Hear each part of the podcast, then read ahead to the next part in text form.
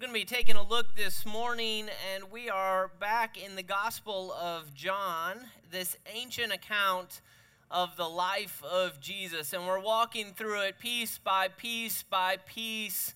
And as we've seen in these accounts, this man, this Jesus of Nazareth, has made quite a name for himself. But here we come to, to a passage where someone has to decide not just is he special, but is he trustworthy? He, we know he can draw a crowd, but is he worth the crowd that draws to him? So, if you would read with me from uh, chapter 4, starting in verse 46. So he, that is Jesus, came again to Cana in Galilee, where he had made the water. Oh, I'm sorry. Starting in verse 43. After we're just kind of jumping all over the bulletin today. Go backwards up to verse 43. And after two days, he, that is Jesus, departed for Galilee. For Jesus himself had testified that a prophet has no honor in his hometown. And so when he came to Galilee, the Galileans welcomed him, having seen all that he had done in Jerusalem at the feast, for they too had gone to the feast. And so he came again to Cana in Galilee, where he had made the water wine. And at Capernaum, there was an official whose son was ill. And when this man heard that Jesus had come from Judea to Galilee, he went to him and asked him to come down and to heal his son, for he was at the point of death. So Jesus said to him, Unless you see signs and wonders, you will not believe. And the official said to him, Sir, come down before my child dies. And Jesus said to him, Go, your son will live. The man believed the word that Jesus spoke to him and went on his way. And as he was going down, his servants met him and told him that his son was recovering. And so he asked them the hour when he began to get better. And they said to him, Yesterday, at the seventh hour, the fever left him. The father knew that that was the hour when Jesus had said to him, Your son will live. And he himself believed in all his household. This was now the second sign that Jesus did when he had come from Judea to Galilee. This is the word of the Lord. Join with me in prayer. Father, we come to this story, this story that's about you, about you as uh, the second person of the Trinity, as Jesus Christ, as you lived a life here on a real earth and dealt with real people. People with questions, people with fears, people with anxieties, people who weren't sure what the next day would bring, and they came to you wondering if you had life to offer them. God, as we consider the story of this official, as we hear the tale of what you did and how you responded, Lord, I pray that you would open our eyes to understand and to see just who you are. And pray this in Jesus' name. Amen. Well, last week I had uh, one of the more pleasurable experiences of going used car shopping, right? Um, some of you enjoy this process, and I think you're crazy, right? Um, now, I don't want to make anyone envious here, but we uh, recently became the proud owners of the double minivan, meaning both my wife and I both get to drive a minivan around town. We can haul all the stuff. Okay. But here's uh, the, the process of going to a, a used car dealer is um, just annoying to me, right? I, I'm kind of an over uh, an over researcher kind of person, right? I, I look at when I'm going to go buy something, I've researched it to the nth degree, right? To the point that I'm going to visit these used car lots, right? And I've already know the far, I've already looked at the Carfax on the vehicles, right? I've already compared the prices. I already have looked at, at the dealers' reputations and, and their scores, but I still show up and pretend like I know nothing about the vehicles that they're going to show me, right? I'll go to one of these uh, establishments and I'm there to, to look at this van that I had uh, seen on the internet. And, and I asked the, uh, the, the car salesman, I said, now why should I, why do I want to buy this car from you? Right? Like, what, what is it that you all do here that gives me reason that I want to buy this vehicle from you? Because they're a, a, dime a dozen. Because they're so popular, minivans, you know. Uh, and he goes on and he tells me about uh, how the deal, how this dealer has this wonderful service depart, uh, department, and how they inspect each and every vehicle. They go over it with a fine tooth comb and, and they repair anything and everything that's needed. They change the oil, they flush the fluids, they go above and beyond. And he said to me, Look, I mean, it's basically a certified vehicle. Which, if you don't know, a lot of times, if it's called a certified vehicle, it comes with this thing called a, a warranty, right? So I said, wow, that's, that's really impressive. Does it come with any sort of, of warranty or any sort of, uh, of buyer's guarantee, right? And he looked at me like I was crazy.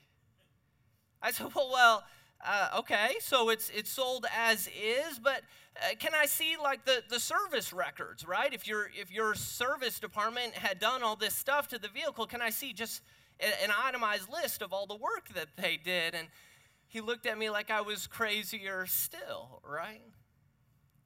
I was like, why should I trust you, car salesman?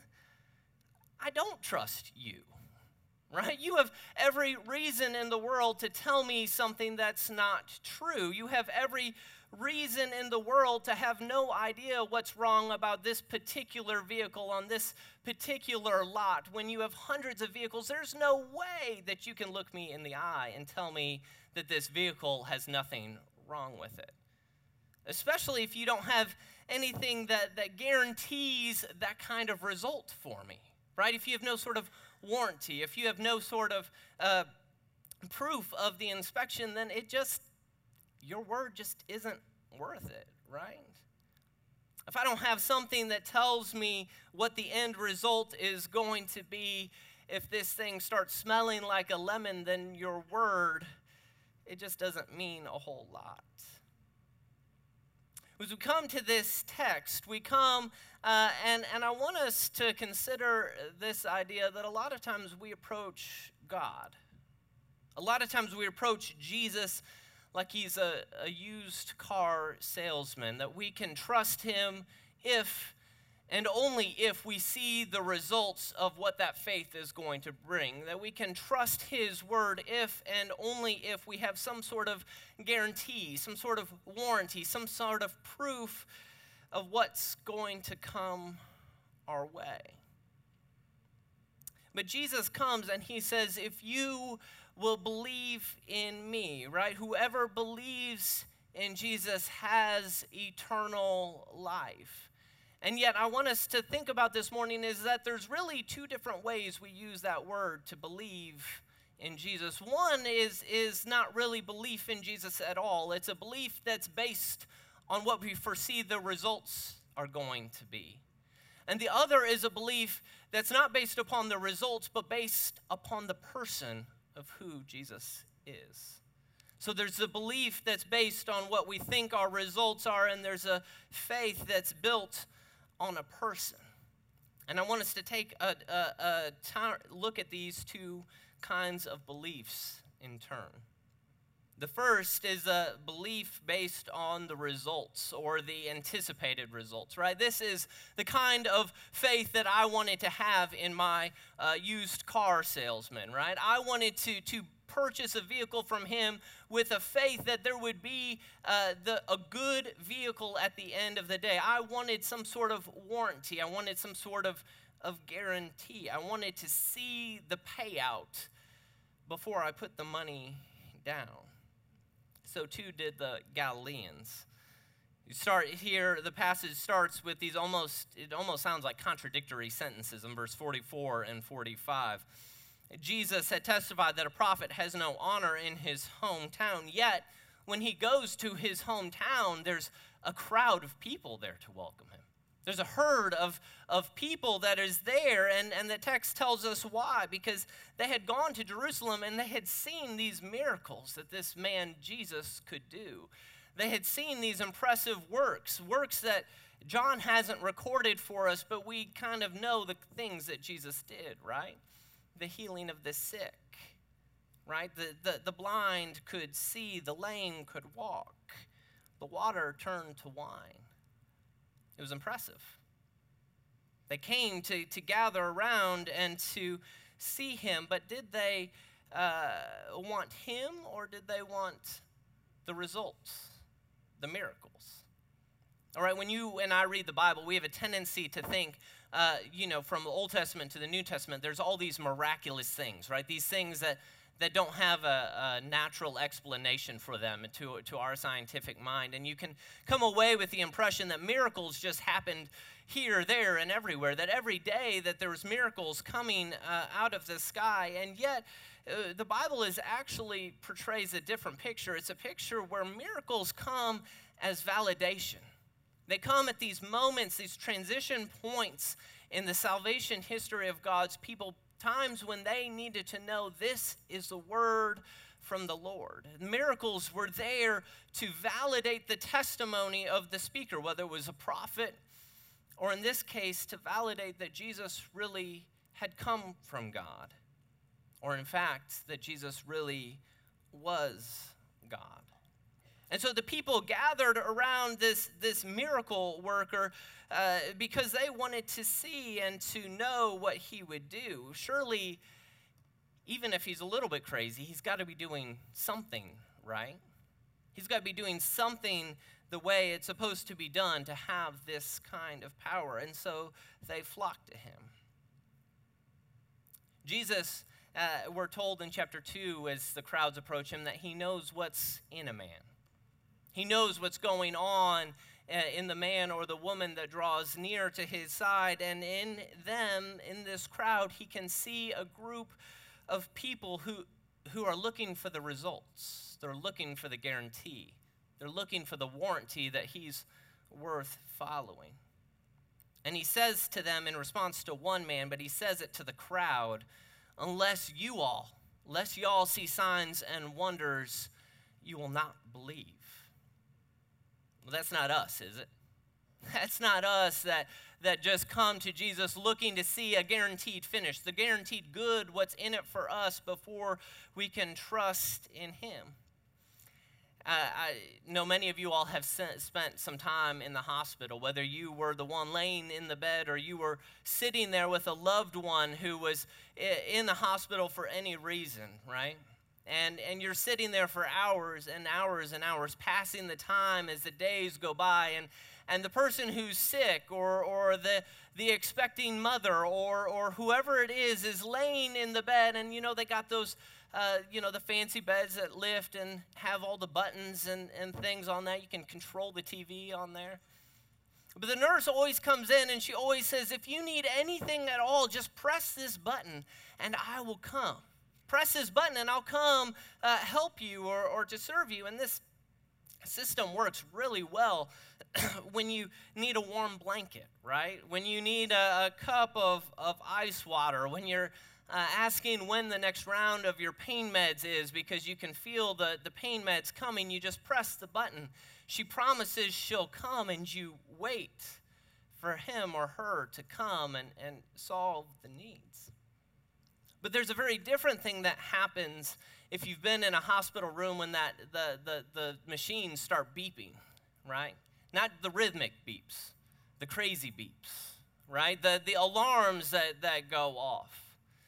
There's something different that happens in a room when, when the person's breath begins to pick up or when their breaths begin to, to slow and pause there's a different thing that happens when all of a sudden you realize that something is not going on the way it's supposed to be. And no longer do you sit there and press that button and say, and trust that she will come. No, you run out into the, the hallway, eh, out to the nurse's station. You're scanning the room trying to find your nurse or a doctor, or if they're not there, then anyone will do. And you say, No, I need help. And if they don't respond, right? If you don't see them uh, pairing reassuring words with a, a, swift movement, with getting up and, and running to your aid, you become agitated. Have you ever been there before? Distraught. Worry, no one is taking my need seriously, but I need help and I need it now. This is life or death. I need to see results. So, this man, this official, is what he's called in the text, comes to Jesus, and his son is in the hospital bed, and the machines are going crazy, and his breath is getting slow. And he comes to Jesus and he says, Jesus, my son is at the point of death.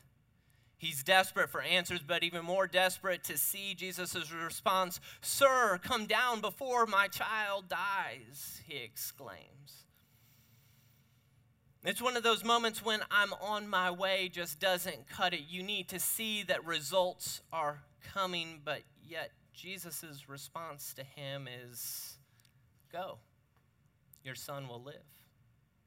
Now, go, your son will live, uh, sounds really sweet and great if you're 100% confident that the person who said them knows what they're talking about, or that you know the person who says it is uh, capable to say such thing. But if you have any doubt at all, if your belief in Jesus is based upon the things that he can do, well, then go, your son will live is not reassuring at all. In fact, it seems like Jesus is blowing off your concern. He's leaving your son to die.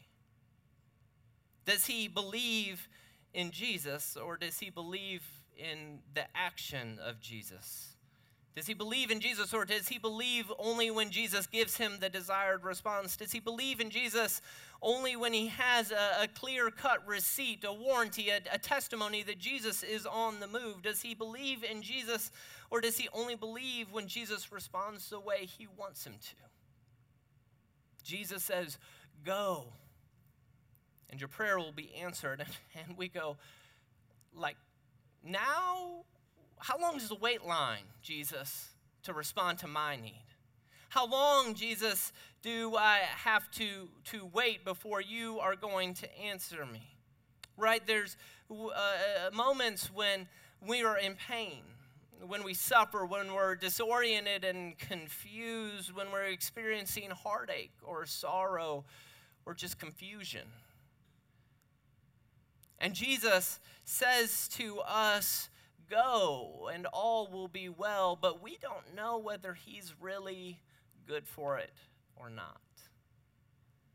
It's a belief that's based upon what we think the results will be than whether Jesus is worthy of our faith in and of himself. We come to Jesus for relief. And sometimes, sometimes we don't get the response we want. You see, this man wanted Jesus' eyes to get big with worry. He wanted Jesus to pick up his robe and, and run alongside him. He wanted Jesus to respond right away. And instead, what Jesus says is, Go, you have my word. All will be well. Do you trust me? I don't know what happened in that moment. The text doesn't tell us if there was silence, how the man received uh, his request, but the man has come and said, Jesus, come with me. And Jesus says, Go on your own and it will be fine. But something happened in that man. Something happened in him that gave him the grace to be able to see just who it was that he was talking we get to see that this man's belief in Jesus was not based upon the guaranteed results he wanted to see, but upon the person that he was talking to. Verse 50 tells us after Jesus said to him, Go, your son will live, that the man believed the word that Jesus spoke to him and went on his way. The man listened to the voice of Jesus the man heard the words that Jesus said and he considered it good.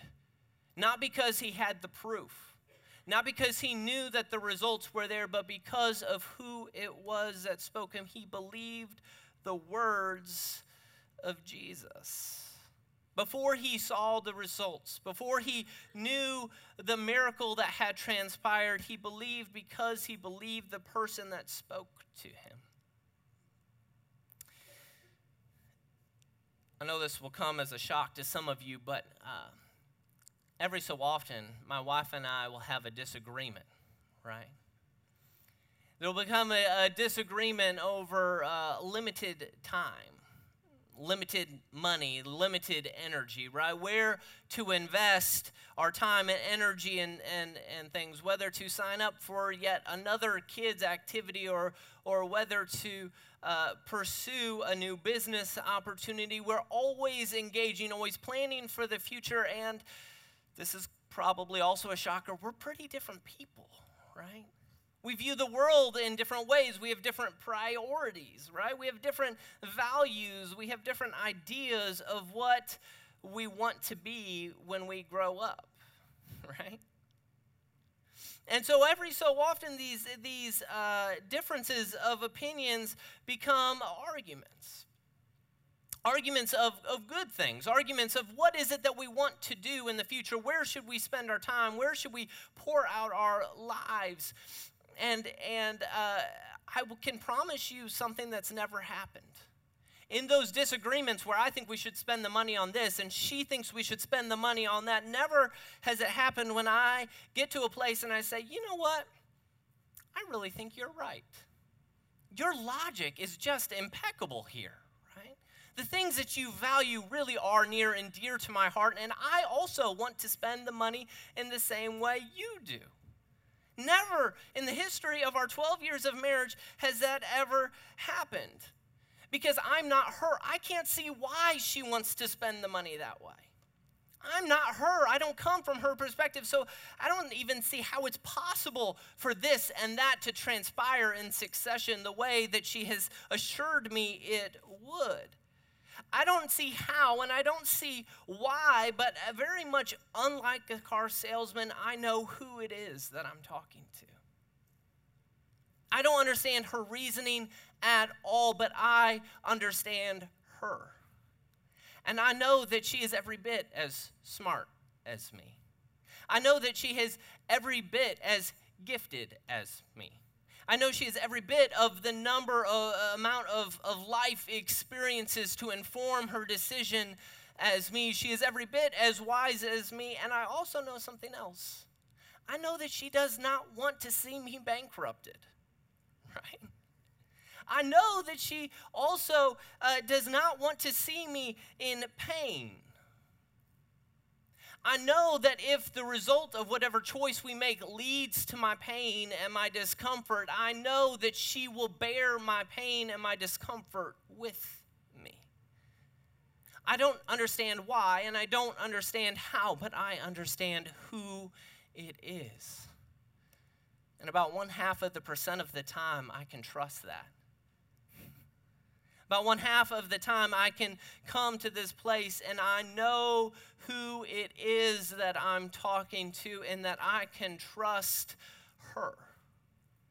I don't need to trust her reasons and I don't need to trust her assurances because I have her. I know her. And if every once in a while a, a dumb dumb like me can put trust in a human being to have, uh, I'll be looking out for my good.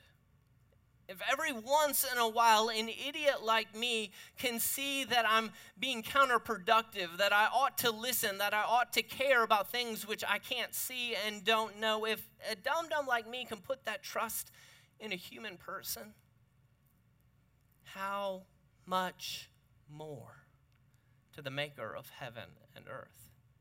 How much more can we come in pain and sorrow, in confusion, when God does not respond the way that we expect or doesn't respond the way we want Him to, and know that His purposes are pure.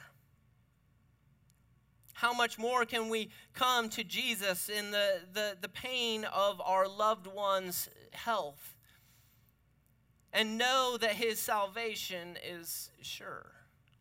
How much more can we come when, when God's law or the providence of the place in which He's put us, and it seems so cruel and it seems impossible and it seems so hard?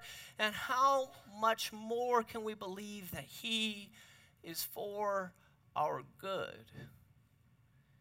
Even if, and perhaps especially when, we can't see the results of what He's doing if I am able to every so often put trust in the woman who has shown me nothing but love and kindness and care, how much more can we trust our Father in heaven? And so, this man, while he wants Jesus to come with him, while he wants to see Jesus come and fix the problem there in person, he hears the word of Jesus say, Go, your son is healed, and he believes it. And he turns his back and he walks away with Jesus with nothing in his hands except for the word of Jesus. And he finds out that he puts his faith in the right place, doesn't he? As he's journeying home, as he's walking home, he's greeted by his servants who come and they tell him, Your son is, is healed, the, the fever has lifted. There's life where we thought only death was before. And the man asks, When did this happen? And they say, The seventh hour. And his mind knows exactly the time that Jesus uttered those words Go, your son will live. And he puts the two together, right? The man who has believed in God because of who Jesus is now finds himself able to rejoice with even more belief. You see that in the text? After this miraculous healing, it tells us in verse 53 that he himself believed and all his household. And you see, we come to Jesus and, and we can hear this line of argument. We can hear this line of, of saying, believe in the person of Jesus, believe that he is working all things together for good for those who love him right? We can hear these promises and we can beat ourselves up, but what brings belief in this text? What brings the, the belief of the household, the belief of the a group of people uh, to know and understand Jesus is the history of his first belief right? We don't conjure up belief on our own. It is a gift to us when we remember just how many times God has been faithful before.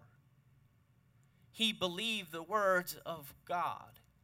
And because he believed, he walked away that day. And because he believed, he met his servants who told him the story. And because he believed, he wasn't still pulling on Jesus' robe, saying, Why have you done me wrong? Why are you not listening? But instead, he gets to see that his faith was in the right place.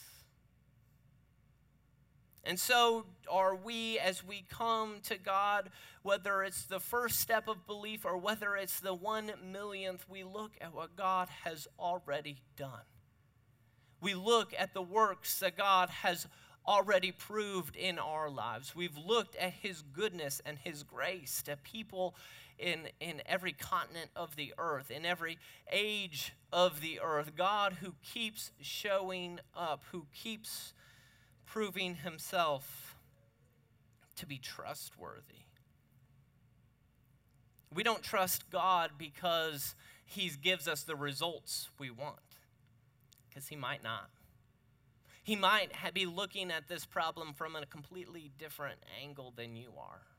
He might uh, have a, a, complete, a completely other different set of factors that's running through his head than you have. But I can promise you this He knows more than you know. I can promise you this that He cares more about you than you could ever uh, imagine. I know that He is one who can be believed because of who He is, and not because we have an assurance of what He's going to do. I recently have um, been uh, diving back into the world of Harry Potter. I, I came across, came to the books much too late in life. Um, but I had always put off watching the movies until I read the books. I was, I, I was uh, diligent enough to, to do that. And so, just like literally this week, I've started rewatching uh, a couple, I've watched a couple of the movies uh, that came out several years ago. And I, I came and I watched uh, the fifth book or the fifth movie, Harry Potter and the or- Order of the Phoenix. Right? And, and if you somehow uh, have not been sucked into the Harry Potter vortex, right? It's this story of this boy wizard, and, and, and there is a deathly threat that's been put against him and against the whole world, where he is the target of this dark Lord Voldemort right? And he and is a teenager in the midst of his schooling feels the incredible pressures of an entire civilization that's put upon him. The fear of death, the fear of the death of his friends. Plus, he's just a, a, a moody hormonal teenager, right? Do you all remember this book, this movie? I mean, Harry is the most obnoxious character in the book. You're like, you're supposed to be the hero of the story, and I can't stand you right? He's moody. He snaps and, and fights. He's angry and prideful. He's mean to everyone, right? His friends try to come help him, and he's like, Get away from me. I can do it on my own. He, we watch him as he uh, is, is being tormented and is being fed false information, and as he bites it hook and sinker, right? He goes where he is going in, a, in the most stupid and ignorant direction because he won't trust anyone. And finally, finally, as a reader, you get to this, this point in the book where, where someone just tells Harry off, right? I actually printed this in the front of your bulletin. But this person comes to Harry and he says, Has it not occurred to you, my poor puffed up Popinjay, that there might be an excellent reason why the headmaster of Hogwarts is not confiding every tiny detail of his plans to you? Have you never paused while feeling hard done by to note that following Dumbledore's orders, the, the headmaster, the, uh, dare say, God figure of the books, right, has never yet led you into harm? No, no, like all young people, you are quite sure that you alone feel and think, that you alone recognize danger, that you alone are the only one clever enough to realize what the Dark Lord may be planning. And as a reader, you come to this text and you applaud because you know what Harry refuses to concede. You know by the fifth book who this character Dumbledore is, and you know that he is out for Harry's good. And while there's all sorts of loose ends and there's all sorts of, of scary things that Harry is pressed with, you know that Dumbledore is not the problem but is the hope. You know who Dumbledore is because he's a protector. He's always been one. You know who Dumbledore is because he's Harry's friend and he's always been that.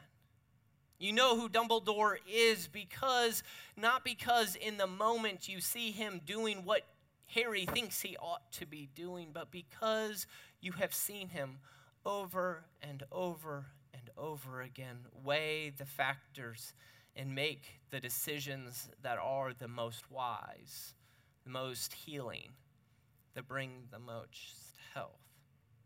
He knows far more than Harry could ever imagine about the world, and he wants nothing more than for Harry to trust him, to trust his word. We come to God and we can trust God not because we've seen his plans or we know that the results work out for us, but we can trust God. We can have faith in God as the person because of who he is, because of who it is that is speaking. And so, therefore, I think this text would encourage us let's not look for the miracles that promise us what we think we need. But let's listen to the voice and believe in Him who we know to be true, because it's in Him that we will see our salvation. Pray with me. Father, we gather this morning, and Lord, we are a people who like to think for ourselves. And we like to think that we are alone in the world of our grief and suffering, that we alone can find a way out, that we alone can find healing and relief. And yet, Lord, you beckon us over and over and over again to come find you, to hear your voice, and to know it is good because of who you are. Give us the grace to see that. Give us the faith to believe it. And lead us forward into your good kingdom, we pray. In Jesus' name, amen.